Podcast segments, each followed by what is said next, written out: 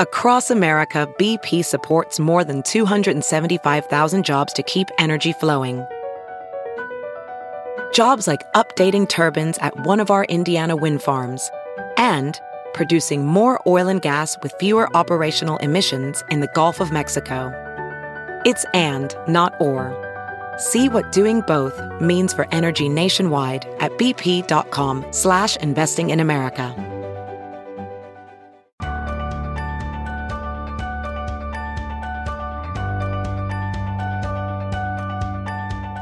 Welcome to Breaking Through, a mental health conversation with Colorado kids. And we're having a very real conversation today about mental health impacts on our youth and their peers and the people that they care about.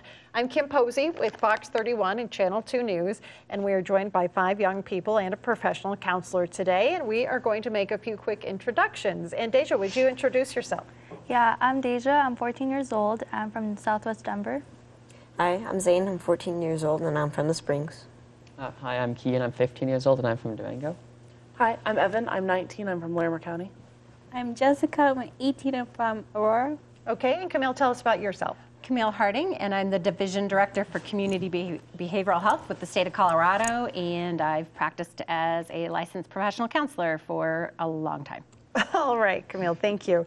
And uh, Children's Mental Health Awareness Day is actually May 9th, and this year the focus is on suicide prevention and breaking down the stigma around mental health.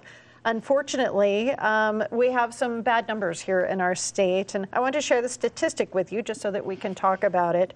And suicide is the leading cause of death for Coloradans 10 to 24 years old. And that's really sad to hear. And I'm wondering if this is something that you learn about in your school, if you have heard about this and how it impacts your school community. Kian? Um, so in school, they don't actually teach us about it directly in any core class. It's an elective. There's only one elective class that actually goes over it. However, it has come up a lot in school because we had recently uh, quite a few suicides. We had three in eighth grade and one of like a 20 year old and one of a, we had a school counselor and actually a teacher as well uh, kill themselves. So every time it happened, we had a lot of like community meetings, and the whole school was going through it, talking about, oh, this is what happens. This is like where you need to go if you need help. And it was like, it seemed like it did come up a lot when it actually happened. I'd imagine that is hard to go through. Zane, you Yeah. had something So- similar? For me, when it came up a lot, is so my sixth grade year at my old school, there was actually two best friends that committed suicide two weeks from each other. The reason why the second person committed suicide is because she had no one to talk with. She was lonely, and she felt like no, just no one cared. So that's when I realized we had a huge problem. And this is really, as a parent, terrifying to me to think that there are these young people who think that that would be an answer and don't know that there is help and a way to get through that. Camille, what would you say to families when this comes up in their communities? How do they handle this with their children? Yeah, so a couple of things. It's both talking about it with your kids, and then um, also, I think within a school environment, it there is this factor of that's known as contagion, where you'll see groups of kids that are in similar um, community environments that may have other risk factors that also will attempt. And and one of the things that I think is really important within a community or a school environment is raising that floor so that's not the answer and it's not a commonplace sort of event or occurrence and you want to raise the floor where what what is common is really talking about it and putting those supports around kids and youth so that that they can have the conversation and reach out as well as adults. So, what do you think is going on uh, with young people, Deja, that they do turn to this and don't know that there is help? So I think there's a lot of determining factors that lead people to think that's the option. But the major reason I personally believe is the lack of resources in schools and just that lack of action. A lot of people think that, well, I feel that it is kind of accepted now. It's like a normal thing for reoccurring suicides and just increase of suicides and it is not okay. It should not be tolerated. Those those students or whoever it is should have that resource.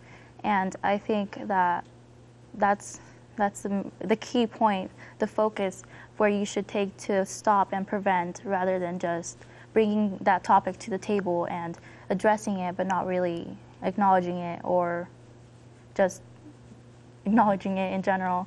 From experience, I have not uh, had any suicides at my school, but when you like by learning about it from news outlets and just it's all over the place. It's occurring every like it's very often, and that shows how it is a major issue that needs to be addressed. It should not be ignored. It should not be pushed aside for any reason. Budgeting should be addressed for that. There should be actions for that, not to just like say, "Oh, this is happening." Um, Camille, how do we talk to our children when this has happened in our communities? And I assume that it would be different for different age groups. Absolutely, right? Obviously, talking to um, young kiddos, elementary age, uh, the conversation's different than, than an adolescent, and you want to make sure that you're not um, putting sort of your fears upon them, right? Which only increases anxiety for kiddos. But you want to ask them, right? How are you doing? What's stressful for you? Uh, what are you understanding about what's happening? Because um, kids are exposed to lots of different things, and I know they pick up on things that you think that they're not hearing, but they are.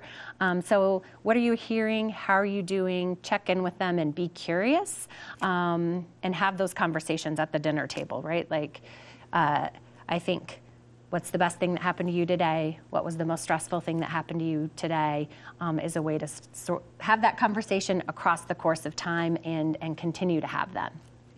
I do want to give a little credit to our parents and educators because I don't think we necessarily have. Teenagers and kids, we don't make it easy to notice who's having the problems. Like, we all live at such an escalated level with our generation when we're all at a 10 all the time it's like looking at a flock of pigeons and trying to pick out the most nervous one.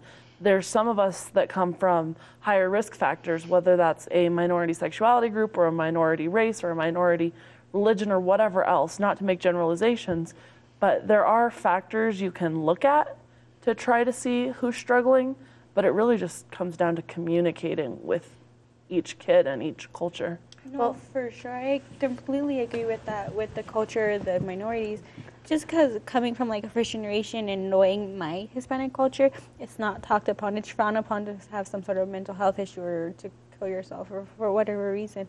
And so, first thing is just how to bring that or try to take away some of that stigma in those cultures to create these conversations.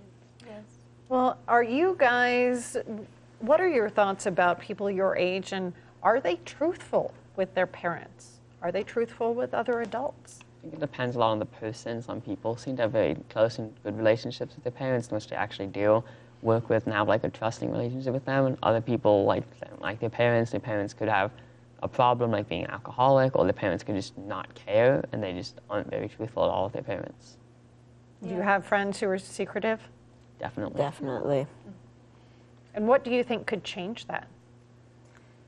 Um, there's these things. I feel like not a lot of people know it, but they're like called mandate reporters. So it's like teachers uh, have to report if you have any thoughts about uh, committing suicide or hurting yourself.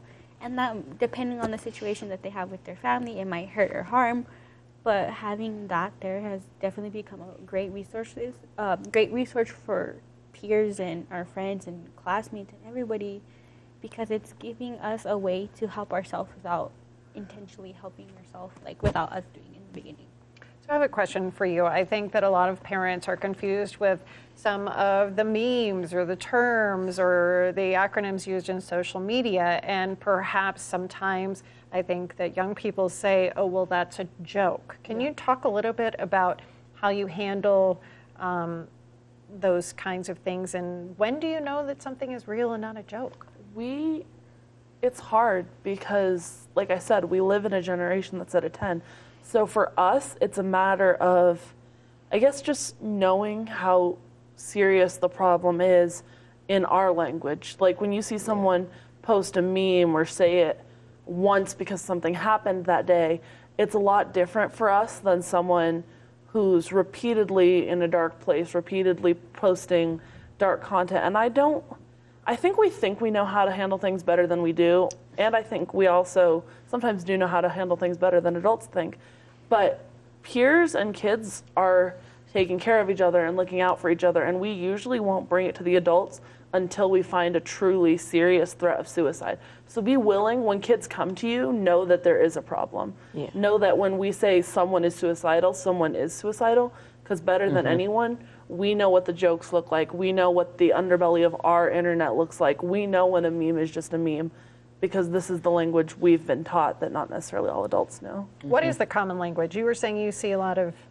like acronyms like so like if like i won't say my friend's name but so like if he gets in trouble he'll say fmo or like other stuff like that like kms which stands Kill for kill myself. myself yeah Myself. and like if they get KYS. yeah, kill yourself and so like they usually say that if like they're in trouble or like just like something bad but like if you see something like like some post something like I want a KMS because no one cares, that's when you know they're not joking around mm-hmm. anymore. Okay, so Yeah. Camille, we Can just. I quickly bring up something? Sure. Um, usually the people who are having the hardest issues or facing the most things might not usually be posting these acronyms or these things, and they might just internalize everything. So making sure, paying attention to your peer, to yourself, to whoever it is when they're at an extent to that, just noticing the other symptoms that they face. It kind of seems like people who are actually generally pretty normal and stable tend to be the ones who make things like that. Like, oh my God, I have a bunch of homework. I'm going to kill myself. Like, that's obviously a joke. And it seems like more when people never say it, when they actually say it, it's more impactful. And Camille, what would you say to them as far as when they should take this to an adult? So I think it's knowing yourself, and I think that's one of the challenges is that when you start to get really overwhelmed, you're less likely to reach out for help, right? You start to sort of uh, circle and uh, don't know when is you've had enough pressure that you need to reach out and so um, it's both having those trusted relationships with adults having trusted um, relationships where those adults notice like hey something's different about you today i've noticed that this has been going on for a few days it's not just for a few hours um, but then also really checking in with yourself, right? How am I doing today? Do I need to talk to someone? Am I sleeping well? Um, and right, like knowing yourself and being aware of those internal cues is really important, and it helps you clue into like maybe I need to take a break or maybe I need to talk to someone. All right. Yeah, Deja? I think social media from parents is viewed as something that's so bad, and that's not the truth. The tip of the iceberg is like all the bad stuff, but there's so much more underneath.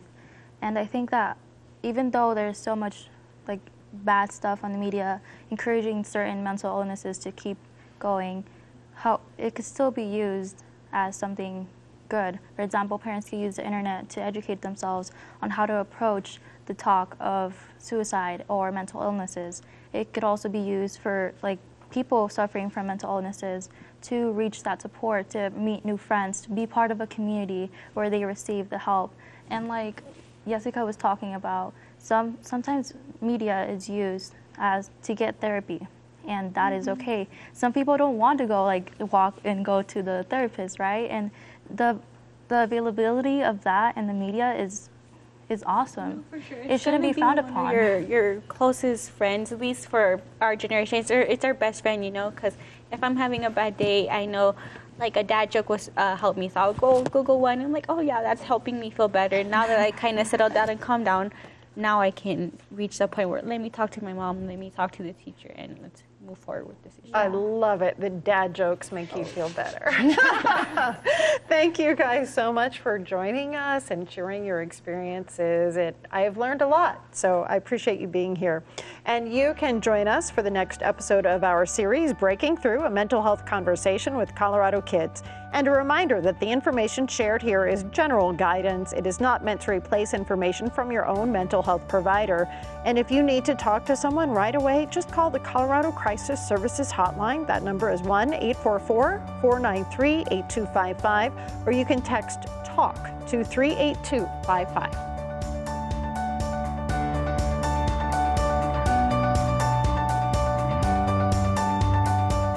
This has been a production of Fox 31 and Channel 2 in cooperation with COACT Colorado, which sponsored this series.